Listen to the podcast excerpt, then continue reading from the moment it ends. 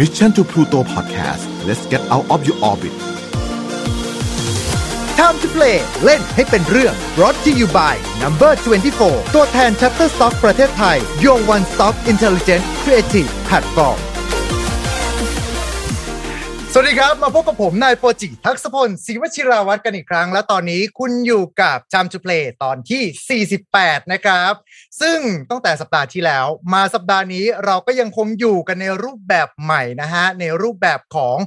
วิดีโอที่มากกว่าแค่การฟัง แต่ว่างานนี้คุณจะได้ดูพวกเรากันแล้วนะครับ พร้อมกับจะได้เห็น podcaster หรือว่า host ทุกๆคนเนี่ย เหมือนกับว่าจะมาเล่าให้กับทุกๆท่านเนี่ยได้ฟังกันเลยนะครับผม แต่สำหรับวันนี้ครับไม่ได้แค่พิเศษอย่างเดียวครับ เพราะว่าสำหรับ Mission to Pluto ของพวกเราเองเนี่ยเราก็มีพันธกิจแหมพูดไปสักขนาดนั้นนะฮะมีภารกิจนะครับ เพราะว่าในรายการพอดแคสต์แต่ละรายการเนี่ยก็จะมีเรื่องเล่าที่แตกต่างกันออกไป ไม่ใช่เรื่องเล่าเรื่องเล่านะฮะแล้ว เราก็มีความคิดนะครับว่าถ้าอย่างนี้เนี่ยมันจะเป็นยังไงถ้าเกิดว่าพวกเรา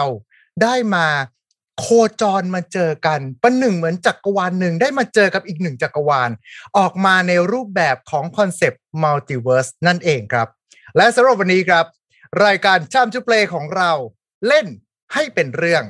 วันนี้เราก็ชวนคนที่จะมาร่วมเล่นด้วยกันนะครับผม กับชายที่ไม่ว่าเขาจะไปที่ไหน ก็จะมีแต่คดีฆาตกรรม ใช่แล้วครับ ชายคนนั้นนั่นก็คือ ยอดนักสืบจิ๋วโคนันครับ ไม่ใช่ พี่แฮมทัชพลจากไฟรถเปล่าครับ สวัสดีครับวจิสวัสดีครับ ทุกคนด้วยนะครับสวัสแหดีมตอนแรกครับบอกโคนันพี่เกือบจะกลับบ้านเลยเกินเกือบจะเลิก คิดว่าเชิญผิดคน นี่ขนาดผมเปิดมาเป็นไฟสีแดงนะฮะสาดส่องงดงามเข้ามา ให้ได้เข้าครักับบแบบยังไงก็ว่าต้องไฟนอตฟาวเออใช่เดี๋ยวเดี๋ยวหลังใหม่นะ มาบอกหน่อยว่าไฟซื้อที่ไหนเดี๋ยวจะซื้อมาบ้างซื้อมาประดับบ้าง ประดับยศครับผมก็วันนี้เป็นการโคจรมาพบกันระหว่างอ่าคุณทัชพลแล้วก็คุณทักษพลนะฮะ ครับ ชื่อสับสนทีเดียวอืมก็เออ น่าสิพี่ใช่แต่ยังไงก็ตามวันนี้ เดี๋ยวเราจะมาพูดคุยกันกับเรื่องราวคดีฆาตกรรม ซึ่งอืมกลายเป็นคดีฆาตกรรมที่โด่งดังที่สุดในโลก แล้วก็ใช่มีแล้วผลกับ pop culture จำนวนมากด้วยอืมและมากไปกว่านั้นคือ จนถึงทุกวันนี้ เรายังไม่มีหลักฐานที่แน่ชัดเลยว่า ใครเป็นผู้กระทำกับคดีฆาตกรรมเหล่านี้ และไม่ได้มีแค่คนเดียวนะครับแหมอืม เกินมาซะอยากเล่าเลยเนี่ยครับใช่ไหมคือมากันสักขนาดนี้เนี่ย เดี๋ยวรออีกแป๊บหนึ่งเดี๋ยวจะได้รู้กันนะครับ แต่ถ้าเกิดว่าทุกท่านพร้อมกันแล้ว ขอเชิญทุกท่านร่วมดำดิ่งไปกับพวกเราทั้งสองคนนะครับ กับการโคจรมาพบกันของสองจักรวาลมัลติเวิร์ส Time to Play และ f i Not Foul ขอเชิญครับ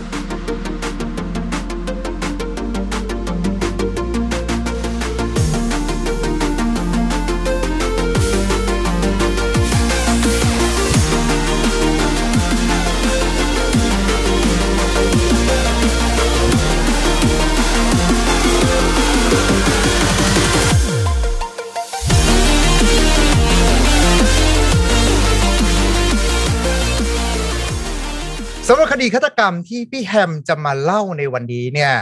เห็นว่ามันเป็นคดีฆาตกรรมที่เกิดขึ้นในศตวรรษที่ 19 ณ กรุงลอนดอน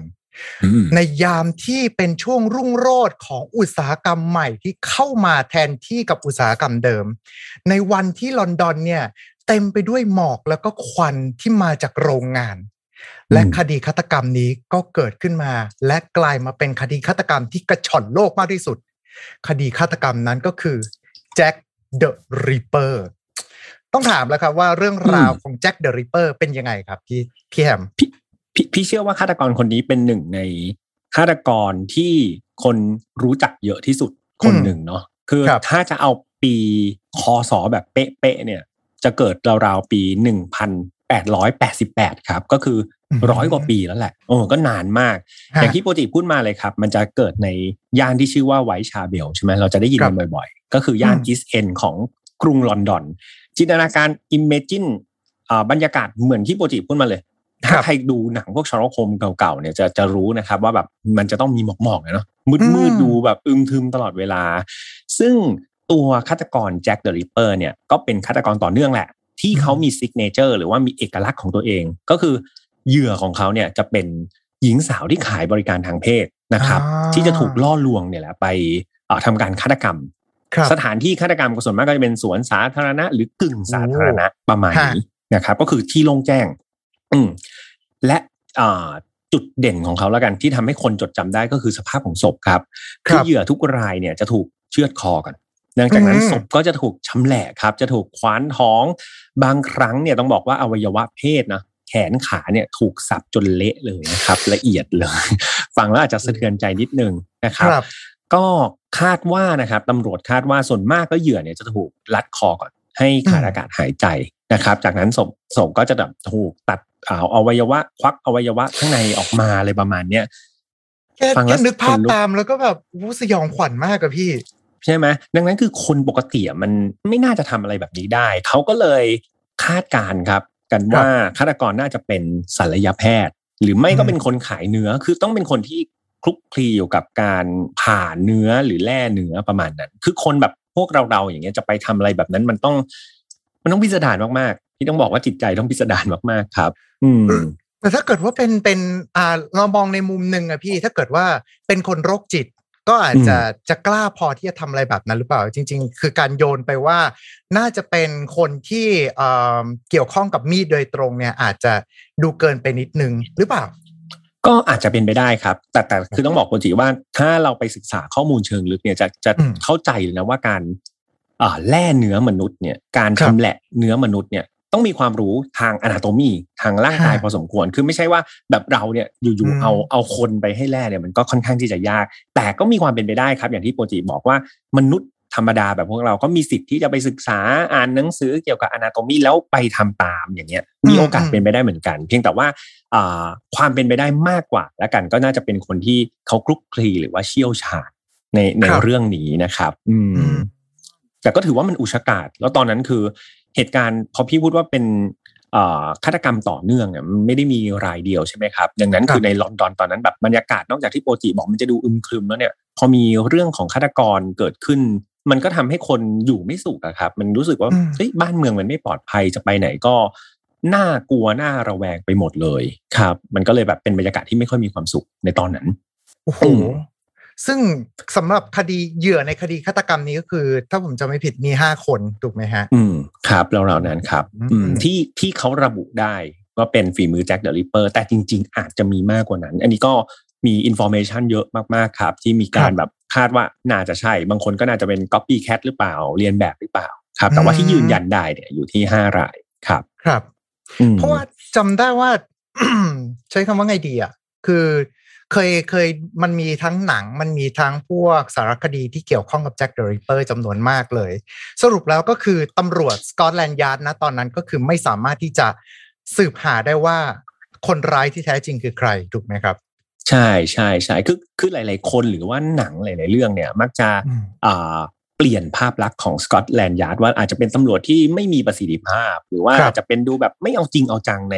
ในการไล่ล่าแจ็คเดอะริปเปอร์หรือเปล่า แต่อืมถ้าเราไปศึกษาข้อมูลจริง ๆ ครับ เราจะพบว่าเฮ้ยจริง ๆ สกอตแลนด์ยาร์ดเขาเอาจริงมากเลยนะเขาค่อนข้างที่จะจริงจัง ทุ่มเท สติปัญญากำลังคนแล้วก็ทุก ๆ อย่างเลยครับ เพื่อไล่ล่าแจ็คเดอะริปเปอร์ให้ได้ เขาบอกว่าบางคดีเนี่ยเอ่อแบบ ตำรวจเนี่ยสามารถที่จะเกือบจะไปจับตัวแจ็คเดอะริปเปอร์ได้นะแบบโอ้เหมือนทำการฆาตกรรมไปผ่านไปสองสามนาทีเองตำรวจไปถึงจุดตรงนั้นอะแต่ก็ยังจับไม่ได้ เออดังนั้นคือ หมายถึงว่าเขาเนี่ยเอาจริงเอาจังมากแหละ แต่ว่าอ่าด้วยเทคโนโลยีตอนนั้นละกัน ประกอบกับตัวแจ็คเดอะริปเปอร์เองเนี่ยเขาก็มีการปกปิดร่องรอยหรือว่าเอ่อรูปพรรณของเขาได้ดีนะครับครับบอกประกอบกับบรรยากาศอะพี่ว่ามันมันดูอึมครึมดังนั้น คนถ้าเราใส่เสื้อดำใส่อะไรแบบนี้บางทีมันหนีเร็วอะเนาะมันก็ตามไปไม่ทันจริงๆ ดังนั้นคือสกอตแลนด์ยาร์ดเนี่ย ถ้าด้วยเนื้อหาเท่าที่พี่รู้เนี่ยเขาจริงจังนะในการตามหาแบบพยายามจะจับให้ได้แหละแต่มันไม่ได้ ดังนั้นประชาชนนะครับ ภาพลักษณ์ในตอนนั้นก็จะมองว่าแบบเฮ้ยไม่มีประสิทธิภาพเลยทำไมแบบคุณแบบยังจับไม่ได้เนี่ยฆาตกรแค่คนเดียวอะไรประมาณนี้ มันก็เลยครับถูกผมถ่ายทอดออกมาเป็นเกมหรือนิยายในบางครั้งที่เราจะเห็นว่าสกอตแลนด์ยาร์ดแบบดูไม่ค่อยได้เรื่องเท่าไหร่ประมาณนี้อ่าจะดูเหมือนกับอืมภาพลักษณ์ตำรวจของอเมริกาที่ เขามักจะแซวกันในหนังที่แบบว่าอืมมัวแต่กินโดนัทกันประมาณประมาณนั้นนี่น่าจะประมาณนั้นแบบว่าครับจิบชาอ๋อ I want a cup of tea อืมประมาณนั้นประมาณนั้นครับครับผม เพราะว่าโอ้จริง ๆ ตัวเนี้ยเห็นเอ่อเพราะว่าหลังจากนั้นเป็นต้นมา พอหลังจากที่จบคดีไปแล้วห้าศพ แล้วก็เหมือนกับว่าจากนั้นนี่ก็คือไม่มีอีกเลยถูกไหมฮะ ใช่ใช่ใช่ไม่มีอีกในเทอมที่ว่าไม่สามารถระบุได้ว่าเป็นแจ็คเดอะริปเปอร์แล้วกัน ซึ่งมันก็อืมมีแบบข้อมูลสันนิษฐานกันเยอะอะเนาะว่าสุดท้ายแล้วเขารั้งรามือไปจริง ๆ หรือว่าสุดท้ายแล้วแบบเออเขาอาจจะไปก่อเหตุแล้วตำรวจหาไม่เจอก็เป็นไปได้นะครับดังนั้นทุกอย่างที่เกี่ยวข้องกับแจ็คเดอะริปเปอร์กลายเป็นปริศนาทั้งหมดเลย มันพี่เลยว่ามันกลายเป็นจุด trigger เหมือนกันนะทำให้เรื่องราวนี้มันดูน่าสนใจ แล้วก็กลายเป็น เรื่องที่คนเนี่ยหยิบมาทำเป็นละครเวทีมาทำเป็นเกมมาทำเป็นหนังมาทำเป็นการ์ตูนแบบอืมเยอะไปหมดเลย ด้วยใช่ความที่มนุษย์อยากรู้นี่แหละว่าไอ้เรื่องราวปริศนาเหล่านี้คืออะไร อืมเพราะตะกี้ตอนที่พี่แอมพูดขึ้นมาครับ เพราะว่าปริศนาข้อหนึ่งที่ผมเคยดูในสารคดีของแจ็คเดอะริปเปอร์คืออืมฝั่งของตัวเหยื่อ ด้วยความที่บอกว่าเป็นอ่า sex worker อืมของคนในยุคนั้น แล้วก็เรื่องของอวัยวะภายในที่แบบ บางครั้งเหมือนกับโดนถูกชำแหละออกมา โดนสับให้ละเอียดประมาณเนี้ยก็เลยเหมือนกับว่ามีคนวิเคราะห์กันด้วยว่า หรือจริง ๆ แล้วแจ็คเดอะริปเปอร์อาจจะมีปมอะไรสักอย่างหนึ่งที่ที่เกี่ยวข้องกับเพศหญิงหรือเปล่า เป็นไปได้สูงครับ เป็นไปได้สูงครับมากๆอ่าอืมนอกจากแจ็คเดอะริปเปอร์เนี่ยหลาย ๆ คดีที่พี่เล่าในไฟล์ not found เนี่ยส่วนมากฆาตกรรมที่ไล่ฆ่าหญิงสาวค้าบริการ หรือว่าหญิงสาวที่เป็นเหยื่อเนี่ยส่วนมากจะมีปมกับอืมอ่าเพศหญิงนะครับตั้งแต่เด็กไม่ว่าอาจจะเป็นกับคุณแม่ตัวเอง หรือว่ากับเพื่อนหรือว่ากับแฟนนะครับอืมดังนั้นเป็นไปได้สูงมากครับ ว่าแจ็คเนี่ยน่าจะมีปมอะไรกับเพศหญิง ครับมีหลายคนเลยครับฆาตกรที่มีปมในลักษณะนี้อืม อืม เพราะว่าเอ่อจริง ๆ มันมีข้อมูลอยู่ชุดหนึ่งเหมือนกันที่ว่าผมไปหาข้อมูลมาว่า มันมีการสันนิษฐานด้วยพี่ว่า คนที่อาจจะเป็นแจ็คเดอะริปเปอร์ตัวจริงเนี่ย มีหลากหลายคนมาก อ่าอย่างอืมที่ทางพี่แอมว่ามาตะกี้คือ ต้องอาจจะเป็นตั้งแต่หมอไปจนถึงอืมอ่าเนื้อเอ่อคนเหมือนกับคนชำแหละเนื้อเป็นพวกบูชเชอร์ใช่ไหมครับ ครับ มีที่ไปเจอมา บอกว่าเหมือนเขามีการสันนิษฐานว่าน่าจะเป็นอ่าหนึ่งเลยนะ คนแรกเลย คือน่าน่าจะเป็นชาวอพยพ อืม เหมือนกับในช่วงยุคนั้นเองเนี่ยมันก็มีการเรียกได้ว่าเป็นช่วงย้ายถิ่นฐานช่วงแรก ๆ ของมนุษยชาติด้วยละมั้งที่ว่าอืมมันมีระบบรถไฟ มันมีเรื่องของระบบการเดินเรือที่กลายมาเป็นเหมือนกับเชิงพาณิชย์แล้ว แล้วก็อืมมีลักษณะของคนที่เข้ามาในประเทศจำนวนมากประมาณเนี้ยครับ มีการย้ายถิ่นฐานของอาคนในประเทศต่างๆ แล้วก็เลยมีการข้อสันนิษฐานว่าจริง ๆ แล้วเนี่ยแจ็คเดรเปอร์อาจจะเป็น คนอพยพมาที่แบบอืมเหมือนกับว่ามาตรงนี้เสร็จปุ๊บแล้ว อาจจะมีความโรคจิตหรือว่าอาจจะมีความวิกลจริตอะไรสักอย่างในใจ แล้วด้วยความที่เป็นคนนอกก็รู้สึกได้ว่า ฉันทำตรงนี้ไปเขาคงจับฉันไม่ได้หรอก ฉันไม่ได้มีอืมข้อมูลอะไรในทะเบียนราษฎร์อะไรประมาณเนี้ยครับ อืมอืมอืมเออ มันก็เป็นไปเป็นได้ข้อหนึ่งเพราะว่าแล้วก็มันจะมีเหมือนกับ เหมือนไปเจออีกคนหนึ่งอะที่ว่าอ่าสุดท้ายเขาเป็นอ่า ชาวอพยพมาแล้วก็เหมือนไปจุดจบในชีวิตเขาคืออยู่ที่โรงพยาบาลบ้า แล้วเขาก็บอกว่าเนี่ยเขาเป็นแจ็คเดอะริปเปอร์อืมอืมอืมอ่าแต่ว่าข้อข้อหนึ่งคือก็ไม่รู้เหมือนกันไงว่า จริง ๆ แล้วที่เขาพอเขาอยู่โรงพยาบาลบ้าเสร็จปุ๊บแล้วเนี่ยอ่าการที่เขาบอกเขาเป็นแจ็คเดอะริปเปอร์เนี่ย เราก็ไม่ชัวร์ว่าเขาเป็นแจ็คเดอะริปเปอร์จริง ๆ หรือว่าเขาแค่อ่านข่าวมาเสร็จปุ๊บแล้วเหมือนกับ พยายามจะสร้าง alter ego หรือว่าตัวตนที่เหนือกว่าตัวเองอะอ่า พยายามที่จะแบบเหมือนกับแสดงว่าฉันจริง ๆ ฉันไม่ใช่คนธรรมดานะ ฉันคือแจ็คเดอะริปเปอร์ยังไงล่ะ อารมณ์ประมาณเนี้ยนั่นก็เป็นเป็นทฤษฎีหนึ่งที่เกิดขึ้น แต่ว่าก็ไม่ได้มีการยืนยันออกมา แล้วก็อาจจะมีลักษณะว่าอาจเป็นคุณหมอ ไปจนถึงระดับชนชั้นสูงเลยก็มีด้วยเช่นเดียวกันนะครับอืมเช่นแบบว่าใช่อาจจะเป็นระดับขุนนาง หรือว่าระดับคนใหญ่คนโตที่เขาเองเนี่ยเหมือนกับพยายามที่จะว่าเฮ้ยฉันเนี่ยเอ่อ ต้องการที่จะมาสนองตันหาอะไรของฉันสักอย่างหนึ่งอืมอ่า ซึ่งถ้าเกิดว่าตัวเนี้ยมันจะมีหนังเรื่อง from hell แล้วก็มีอีกทฤษฎีหนึ่งครับ ก็คือตัวฝั่งของแจ็คเดอะริปเปอร์เนี่ยจริง ๆ แล้วเนี่ยอาจจะเป็นขุนนาง หรือไม่ก็คือระดับชนชั้นสูงเลยนะฮะ อย่างอืมจำได้ว่าเคยไปดูหนังเรื่อง from hell มา นั่นก็คือแบบเหมือนกับระดับเอ่อชนชั้นสูงมาเลย ที่ว่า จริง ๆ แล้วเหมือนเขาทำเพื่อสนองตันหาของเขาเองประมาณเนี้ยครับ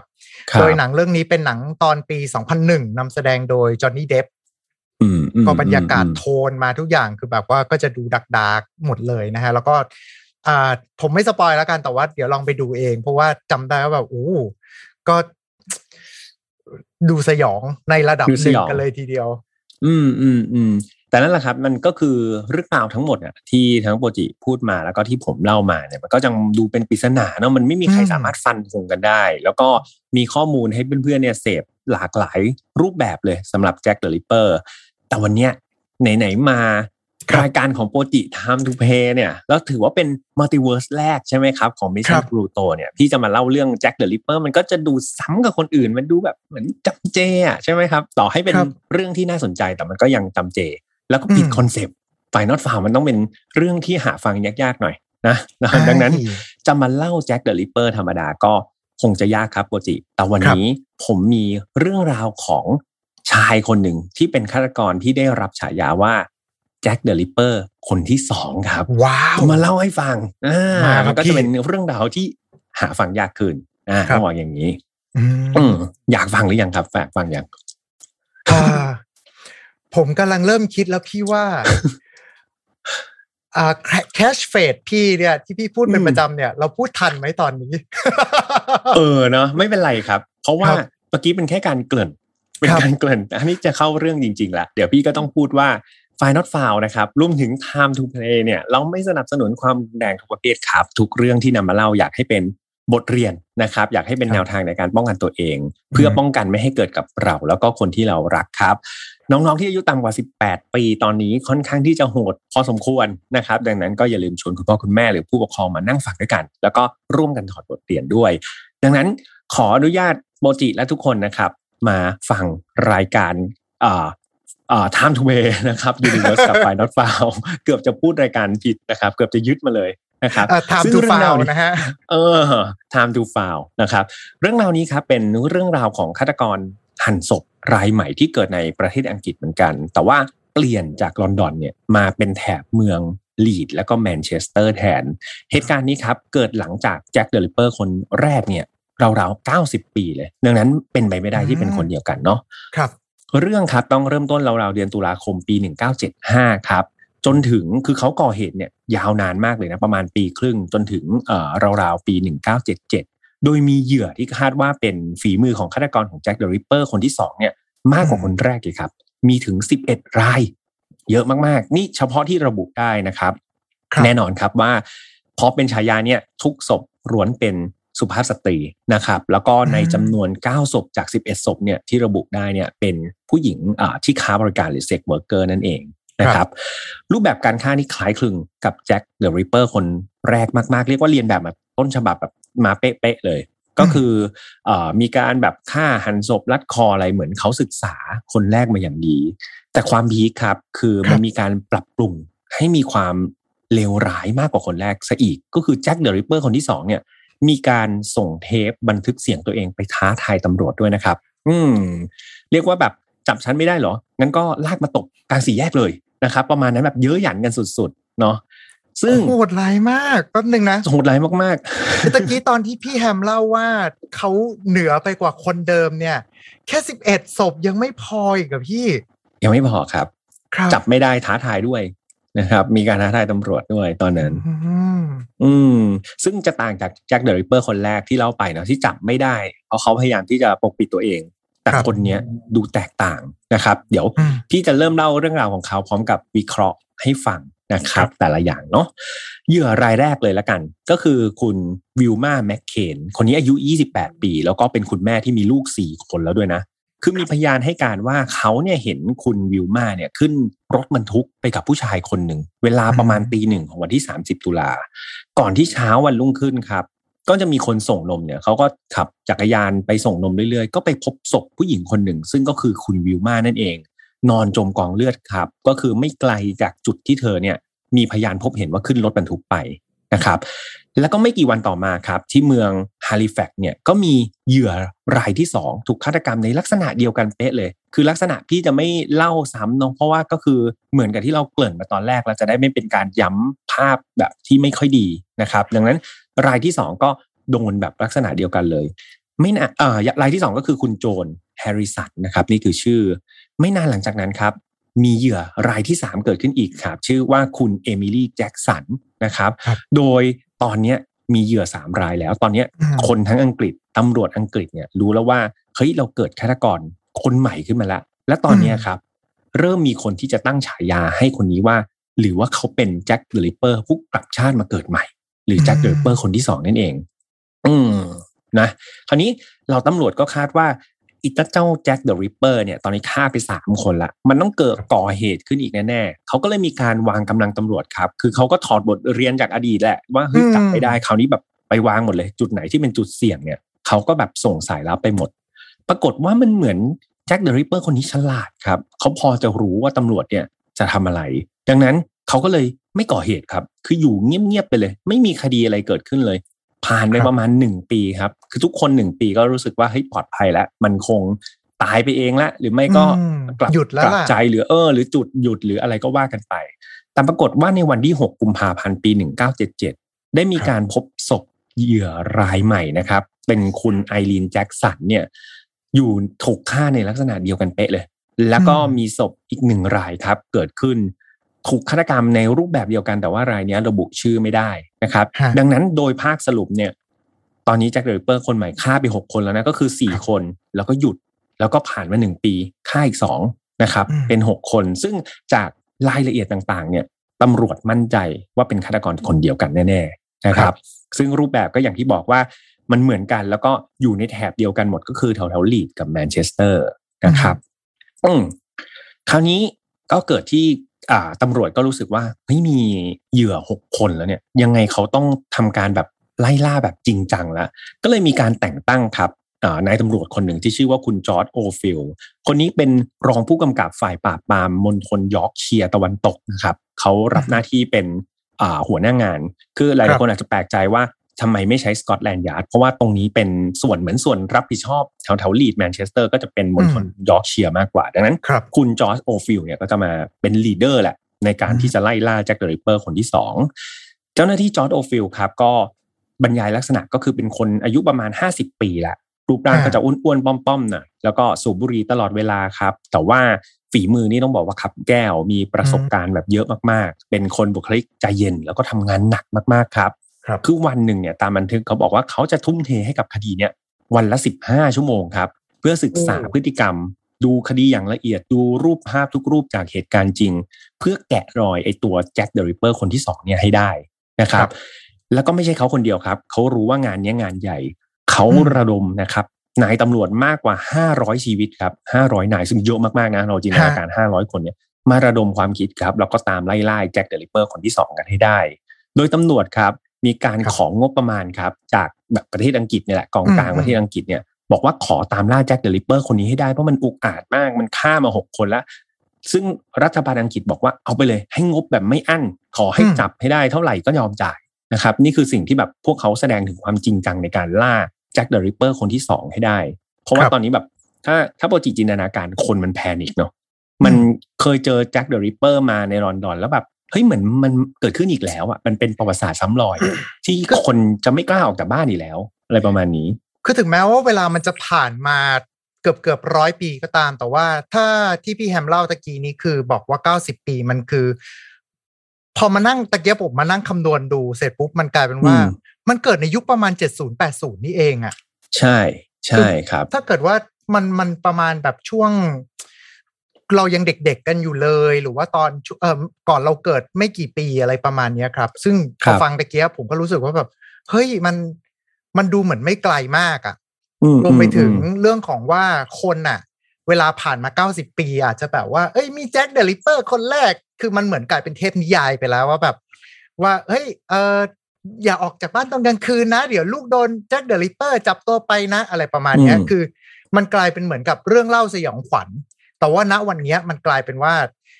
เรื่องเล่านั้นน่ะ มันกลับมาเป็นจริงอีกครั้งหนึ่งอืมฟังแล้วแบบใช่สยองขวัญถูกตามมากอะ แล้วก็ที่ peak ครับโปรจิมันมีมากกว่านั้นก็คือเหยื่อรายต่อไปเนี่ย ก็คือคุณเจนแมคโดนัลเนี่ยเขาเป็นนักเรียนสาวครับอะวัยสิบหกปีเท่านั้นเอง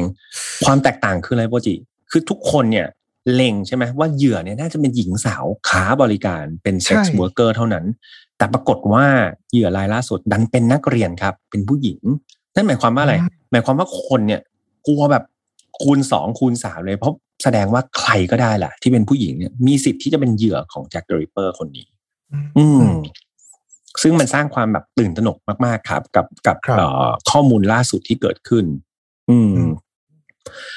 นอกจากนี้ครับอย่างที่เกริ่นไปตอนแรกนะโปรจิว่าหลังจากเขาฆ่าคนไปมากมายเนี่ย ตอนเนี้ย ตำรวจก็พยายามที่จะให้สื่อมวลชนเข้ามาช่วย ในการกระจายข้อมูลข่าวสาร แล้วก็ตามจับผู้ต้องสงสัยในคดีนี้ให้ได้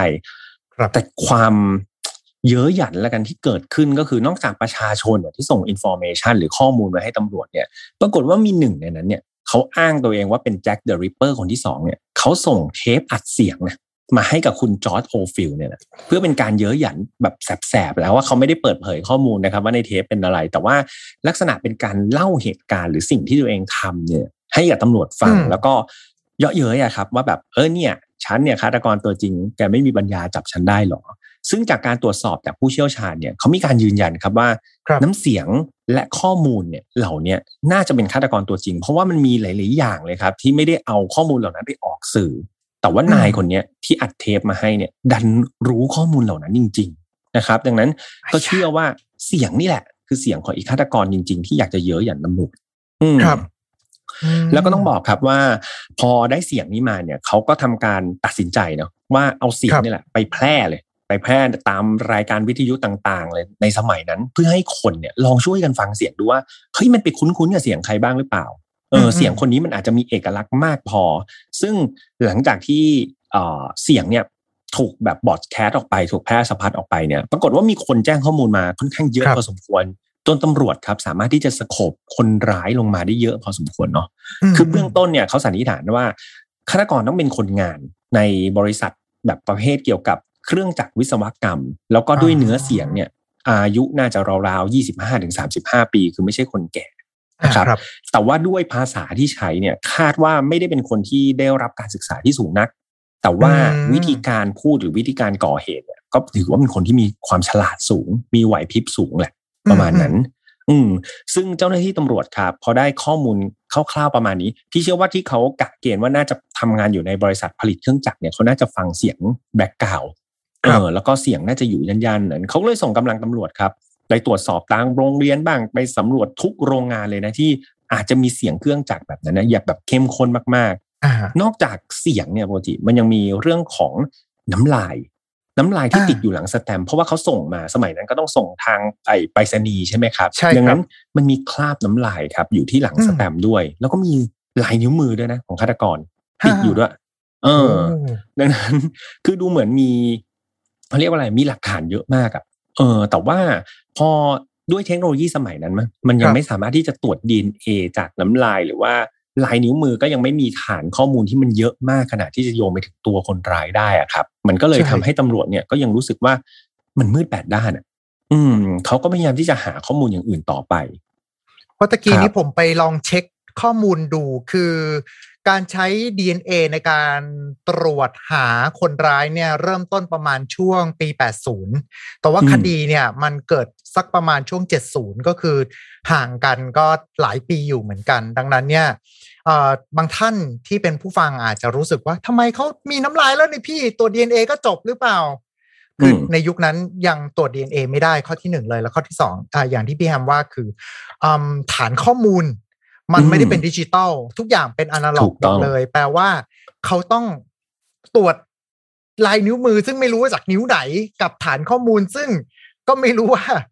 มีเยอะขนาดไหนด้วย แล้วต้องตรวจด้วยสายตาอย่างเดียวมันเป็นไปไม่ได้ถูกต้องครับถูกต้องครับ เพราะว่าการตรวจ DNA อย่างที่บอกนะมันต้องมีข้อมูลเทียบเคียง ดังนั้นฐานข้อมูลเป็นสิ่งที่สำคัญ คนอืมสมัยก่อนมันไม่ใช่ว่าทุกคนที่จะ เราจะได้ DNA เขามาก่อน ดังนั้นคือการสร้าง Database ฐานข้อมูลแรก มันก็ต้องเกณฑ์คนเข้ามาเก็บข้อมูล ซึ่งกว่ากว่าจะเริ่มกว่าจะใช้ตรวจกว่าฐานข้อมูลจะแน่นพอจนถึงปัจจุบันนี้คือ ผมว่าตอนนี้หลักฐานน่าจะอืมค่อนข้างถูกปนเปื้อนมากแหละอืมในในยุคนั้นอืมอาจจะไม่มีการระวังมากด้วย เนื่องจาครักบเทคโนโลยีนี้มันก็ยังไม่ได้แบบเอ่อแพร่หลายใช่ไหมครับ ดังนั้นคนครับที่แบบคิดว่าน้ำลายมันจะมีประโยชน์อะไรอย่างเงี้ยมันก็อาจจะยังไม่ได้ระวังมากขนาดนั้นอืม ครับอืมอืม คราวนี้นอกจากเอ่อพวกน้ำลายหรือว่าเอ่อรอยนิ้วมือเนี่ยเขาก็มีการไปหาพวกรอยรองเท้าด้วยนะคือจะสังเกตว่าอืมรองเท้าเนี่ยบางทีช่วยจับฆาตกรได้เยอะเหมือนกันเพราะว่ามันสามารถที่จะกะเกณฑ์ขนาดรูปร่างของร่างกายได้ ซึ่งครัก็บมีรอยรองเท้าบูทของผู้ต้องสงสัยได้ระดับหนึ่งครับตำรวจก็สามารถที่จะพอจะทราบถึงรูปร่างแหละ แล้วก็มีการเรียกคนเข้ามาเอ่อไต่สวนกันพอสมควรเลยเนาะรวมถึงมีการ ได้หลักฐานก็คือพวกธนบัตรอืมธนบัตรจากเหยื่อจากศพของเหยื่อเนี่ย ก็เลยคาดว่าเงินเนี่ยน่าจะเป็นเงินที่คนร้ายเนี่ยจ่ายให้กับเหยื่อที่แบบเป็นหญิงค้าบริการนะครับเขาก็มีการเอาธนบัตรหน้าไปตรวจสอบกับธนาคารอะไรต่างๆ ว่าไม่มีคนเคยมาแบบอ่า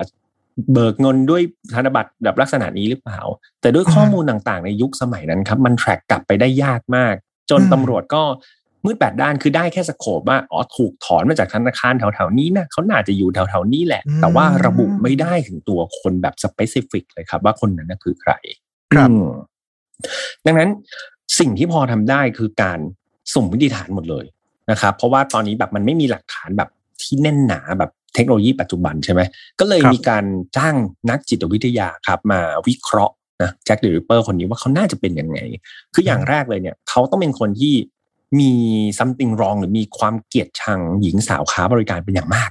ครับนะเพราะว่าเหยื่อเนี่ยก็เป็นอย่างที่บอกเป็นเซ็กซ์ r วิร์กเกอร์ทั้งหมดเลยอืมโดยเหยื่อรายที่เป็นนักเรียนเนี่ยตำรวจเขาตั้งข้อสันนิษฐานว่าแจ็คเดอะริปเปอร์คนนี้ฆ่าผิดครับ คือเขาคิดว่าเด็กผู้หญิงคนเนี้ยน่าจะเป็นเซ็กซ์ r วิร์กเกอร์แต่จริง ๆ แล้วไม่ใช่เป็นนักเรียนก็อาจจะเกิดการผิดพลาดในการฆ่าได้นะครับ อันนี้เขาเขาสันนิษฐานเนาะอืมส่วนที่สองก็คือเขาอยากมีชื่อเสียงแน่ๆอืม เพราะว่าสิ่งที่เขาทำเนี่ยเขาไปเลียนแบบ signature ของแจ็คเดอะริปเปอร์คนแรกแบบเป๊ะๆเลยเนาะแล้วก็วิธีการในการวางศพอะโปรจิน่าสนใจมาก คือฮะเขาบอกว่าศพรายไหนก็ตามที่ตำรวจหาไม่เจอ เช่นมีศพรายหนึ่งเขาบอกว่าไปวางอยู่ในที่ที่แบบมันอยู่ในป่านิดนึงมันรับตาคน ปรากฏว่ามีการพบหลักฐานครับว่าศพเนี่ยเดิมทีตอนหลังเนี่ยตำรวจก็ไปพบศพในที่ค่อนข้างแจ้ง ซึ่งเขาครัเขาบพบว่าจริง ๆ แล้วมันถูกลากออกมาจากที่ลับนั่นแหละ เหมือนฆาตกรนะอยากให้ตำรวจเจอ อยากให้เห็นว่าเนี่ยคือฝีมือเขามีการทิ้งล่องรอยอะไรต่างๆ ให้เห็นว่าเนี่ยคือซิกเนเจอร์ของฉันในการฆ่าคน แล้วก็แบบลากคนออกมาในที่แจ้งให้ตำรวจแบบ รู้อะว่าเนี่ยฝีมือฉัน ดังนั้นคือดูเขาอยากอยากเป็นคนมีชื่อเสียงมากๆนะครับ ดังนั้นคือตำรวจก็ดูเหมือนจะได้หลักฐานเยอะเนาะแต่ก็น่าครับแปลกมากครับว่าเขาไม่สามารถที่จะจับตัวได้เนาะคือจากอืมข้อมูลเนี่ยเขาบอกว่ามีการทุ่มงบประมาณไปกว่า120ล้าน ในการไล่สมัยนั้นเข้าเอใจอหนึ่งร้อยี่สิบล้านบาทนะครับ สมัยเยอะมากนั้นหนึ่งร้อยี่สิบล้านนี่คือ มายุคนี้น่าจะสักประมาณคูณหนึ่งจุดห้าได้อะครับต้องรอหรือมากกว่านั้นด้วยซ้ำนะครับใช่คือไหมคือเยอะเยอะมากเยอะมากครับ แล้วก็ใช้คนแมนเดย์เขาเขาให้มาเป็นแมนอา์ก็คือชั่วโมงคนที่ใช้ทำงานแบบสองแสนกว่าชั่วโมง เฉพาะที่แบบมาไล่ล่าคนนี้นะครับ สอบปากคำคนนะโปรจิ สอบปากคำคนไปหนึ่งแสนสี่หมื่นคนอืม สัมภาษณ์คนอย่างเดียวเนี่ยหนึ่งแสนสี่หมื่นคน แล้วก็มีหลักฐานมากกว่าสองหมื่นชิ้นที่ประชาชนส่งเข้ามาแล้วตำรวจไปรวบเก็บ แต่ทั้งหมดนี้จับไม่ได้ครับที่ว่าทั้งหมดจับไม่ได้เลยนะครับ จนหลาย ๆ คนเนี่ยถามประชาชนเนี่ยตั้งข้อสงสัยกับคุณจอร์จโอลด์ฟิลด์เนี่ยว่า เฮ้ยแบบเฮ้ยคุณไม่มีความสามารถใช้เงินผ่านไปมากขนาดนี้แล้วทำไมไม่โอนคดีให้กับสกอตแลนด์ยาร์ดล่ะซึ่งเป็นกรมตำรวจกลางอ่าคุณจอร์จโอลด์ฟิลด์ก็บอกว่า จำไม่ได้เหรอแจ็คเดอะริปเปอร์คนแรกอะใครเป็นคนล่าสกอตแลนด์ยาร์ดไงได้ไหมหาได้ไหมจนปัจจุบันนะครับ สุดท้ายก็ซ้ำรอยเดิมครับ คุณจอร์จโอลด์ฟิลด์ก็ไม่สามารถที่จะจับฆาตกรแจ็คเดอะริปเปอร์คนที่สองนี่ได้เหมือนกัน จนกระทั่งเขา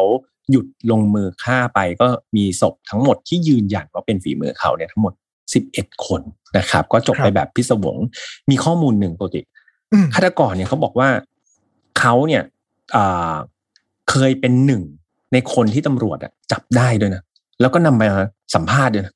แต่ว่าสุดท้ายหนึ่งแสนสี่หมื่นคนนั้นหนึ่งแสนหนึ่งในหนึ่งแสนสี่หมื่นคนนั้น เป็นเขาแต่ตำรวจอืมไม่สงสัยและปล่อยเขากลับบ้านไปแบบชิวๆอืมเจ็บโคตรนะท้าทายอะโคตรท้าทายนะครับ โคตรท้าทาย อืมอืมก็นี่ก็เป็นความ พิศวงอีกเรื่องหนึ่งที่คนอาจจะไม่ค่อยรู้มากนะครับ ว่าแจ็คเดอะริปเปอร์จริง ๆ มีคนที่ทำเป็นเหมือน copycat แหละเป็นคนที่เลียนแบบแจ็คเดอะริปเปอร์คนแรก แล้วก็เพิ่มความเจ็บแสบนะครับ ในการเย้ยหยันตำรวจเอ่อมากขึ้น แล้วก็จำนวนศพมากขึ้นกว่าเดิมด้วยนะครับ ครับผมอืมเรื่องนี้สะท้อนอะไรปกติสะท้อนว่า ซึ่งไอตัวอิทธิพลเนี้ยครับ มันลามมาถึงวงการของ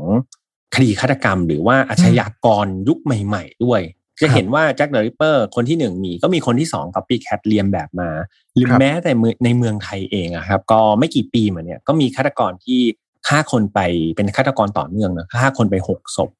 สื่ออะครับ ก็ยังไปตั้งฉายา The Ripper ให้กับเขาด้วย ซึ่งมันกลายเป็นว่า The Ripper กลายเป็นฉายาที่คนอาจจะมองในด้านที่กลายเป็นความเท่ไป ประมาณนี้อืมอืมเออจะซึ่งจริง ๆ มันมันก็เป็นความเข้าใจที่ผิดเนาะถ้าเราศึกษาข้อมูลจริง ๆ เขาคืออาชญากรที่เลวร้ายมากๆ คือการการฆ่าคนไม่ใช่เรื่องที่ถูกต้องอยู่แล้ว ดังนั้นมันก็อาจจะถูกมีอิทธิพลในหลายมุมมองแล้วกันสิ่งที่พี่อยากจะสื่อคือมันไม่ใช่มีอืมแค่การถูกนำไปเป็นตัวละครไปเป็นละครเวทีไปเป็นการ์ตูนแบบมุมดีหรือเท่ๆแต่ว่าในเรื่องของความเลวร้ายอะครับ มันก็ถูกเบรนหรือว่าถูกแฝงอิมแพคเข้ามาในอิทธิพลของเรื่องเหล่านั้นเหมือนกัน ครับอืมซึ่งจริงๆแล้วถ้าเกิดว่าเรามองในมุมของ pop culture เองอะครับพี่นอกจากฝั่งของต้องเรียกใช้คำนี้แล้วกันว่า นอกจากแจ็คเดอะริปเปอร์แล้ว จริงๆโศกนาฏกรรม รวมไปถึงฆาตกรหรือว่าอ่าเหตุการณ์อันเลวร้าย รวมไปถึงพวกลัทธิต่างๆเนี่ยหลาย ๆ ครั้งก็ถูกนำมาผนวกอยู่ใน pop culture ในการนำเสนอทางด้านศิลปะ หรือว่าวรรณกรรมอืมต่างๆ ด้วยนะครับ ไม่ว่าจะเป็นทั้งอะชัดเจนเลยอย่างฝั่งของนาซีเยอรมัน หลาย ๆ ครั้งก็นึกเหมือนนึกไม่ออกอะพี่เวลาเล่นเกมอะนึกไม่ออกว่าจะเอาใครอืมเป็นผู้ร้ายดีอะแล้วก็อ๋อนี่ไงซอมบี้มาจากไหน นาซี หรือว่าแบบว่าเป็นฮิตเลอร์ เราไปทำภารกิจอืมสู้กับฮิตเลอร์ดีกว่า แต่ว่าในมุมกลับกันนะครับ มันก็เรียกได้ว่าคือ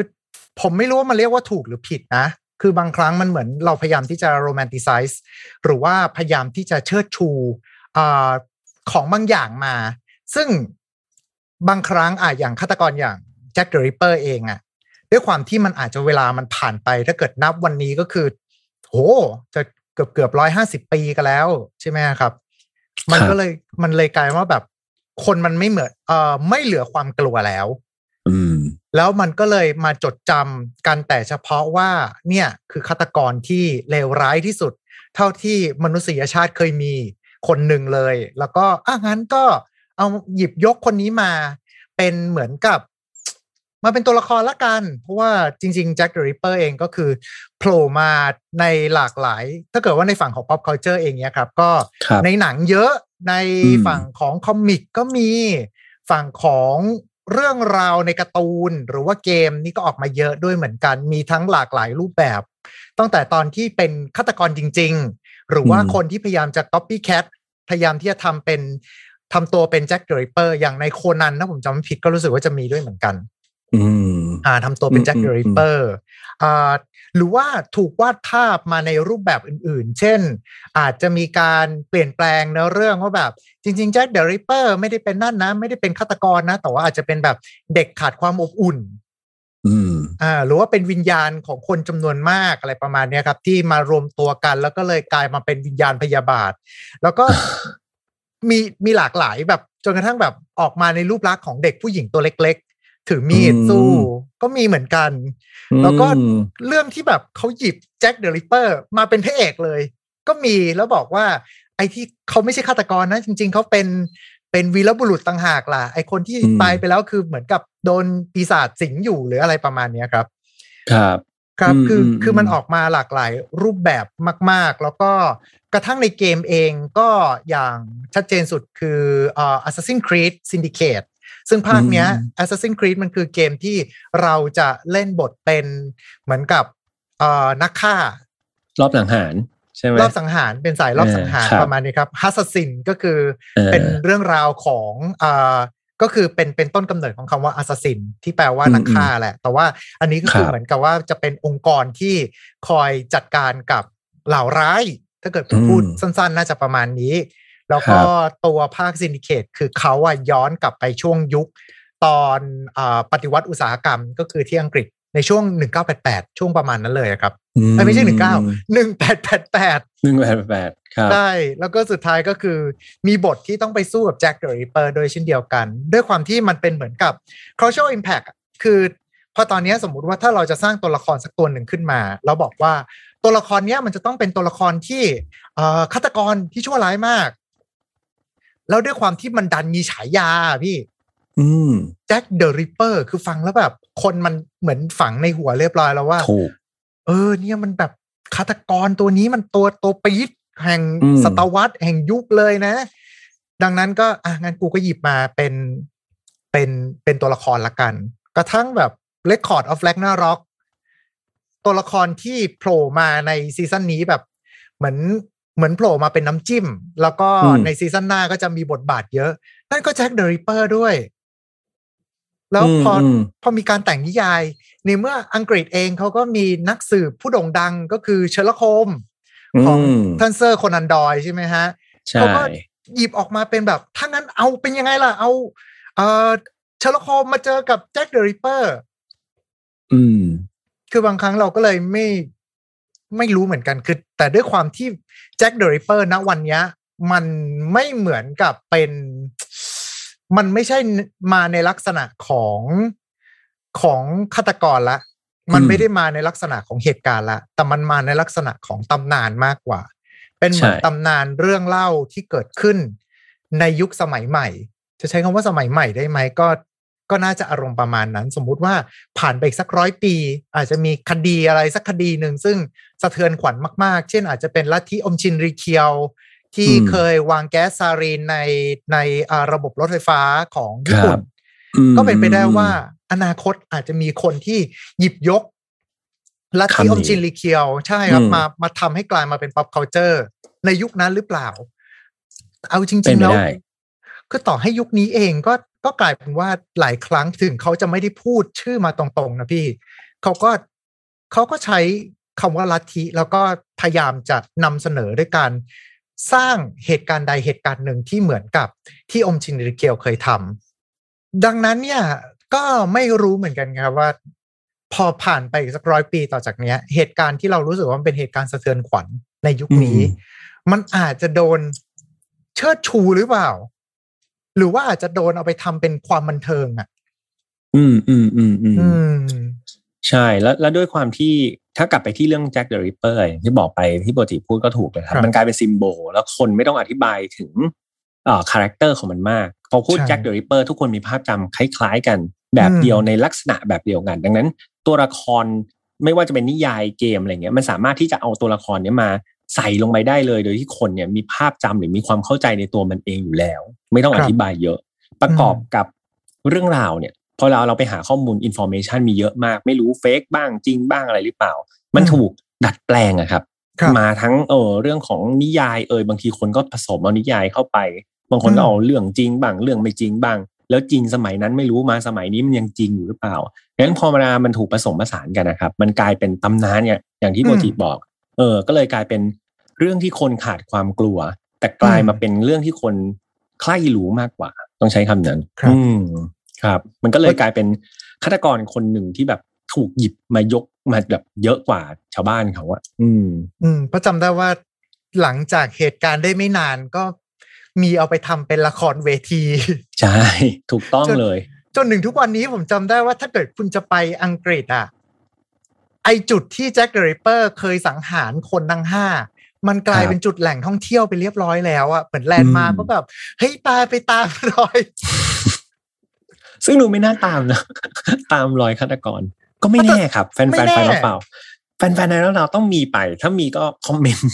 มาให้ฟังหน่อยนะครับเผื่อพี่แฮมกับโปรจิจะได้ไปหลังโควิด หรือไม่ไปก็ตามรอย ผมว่าถ้ามันไม่มีโควิดแล้วเพลออืมๆอาจจะกลายเป็นว่าเอ่อ จัดทัวร์ไปอังกฤษกับเอ่อพี่แฮมทัชพลไฟนอตฟาวเราจะไปตามรอยคดีฆาตกรรมแจ็คเดอะริปเปอร์กันอะไรอย่างเอนี้อน่าสนใจนะน่าสนใจเอออืมอืมอืมอันอันนี้เพิ่งทราบ อันนี้เพิ่งทราบครับว่ามีจุดเช็คพอยต์ตอนปกติอืมเคยไปอังกฤษนี่จะไปแค่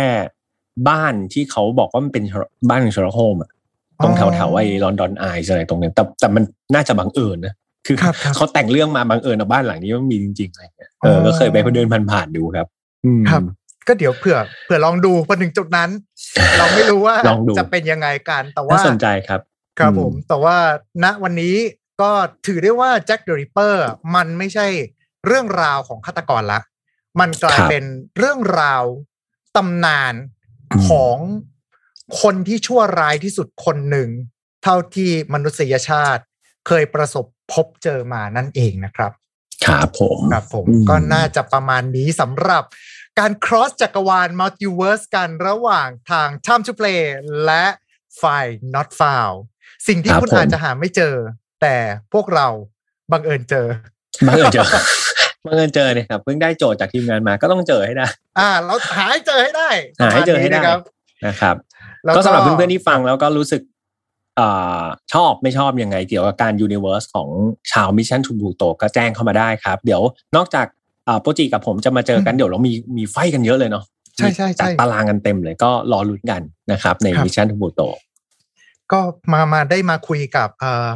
podcaster ท่านอื่นนี้ผมก็รู้สึกใจฟูนะฮะ รู้สึกว่าแบบเฮ้ยมันมันเราเราได้สนุกสนานกับเอ่อการทำพอดแคสต์แบบเนี้ยเพราะว่าไม่งั้นทุกที ถ้าเกิดผมต้องนั่งเล่าเองคนเดียวเงี้ย ผมก็จะแบบทำเป็นสคริปต์ชุดหนึ่งมา แล้วก็อืมเหมือนกึ่งกึ่งๆจะแบบว่านั่งเป็นลงเสียงพากย์อะครับ ลงเสียงว่า narrator อะไรอย่างเงี้ยเหงาๆใช่อืมจะเหงามากพอได้มาคุยแบบนี้ปุ๊บเรารู้สึกว่าแบบ เออเราเราได้ออกความเห็นซึ่งกันและกันใช่ผมรีแลกชซ์อบขึ้น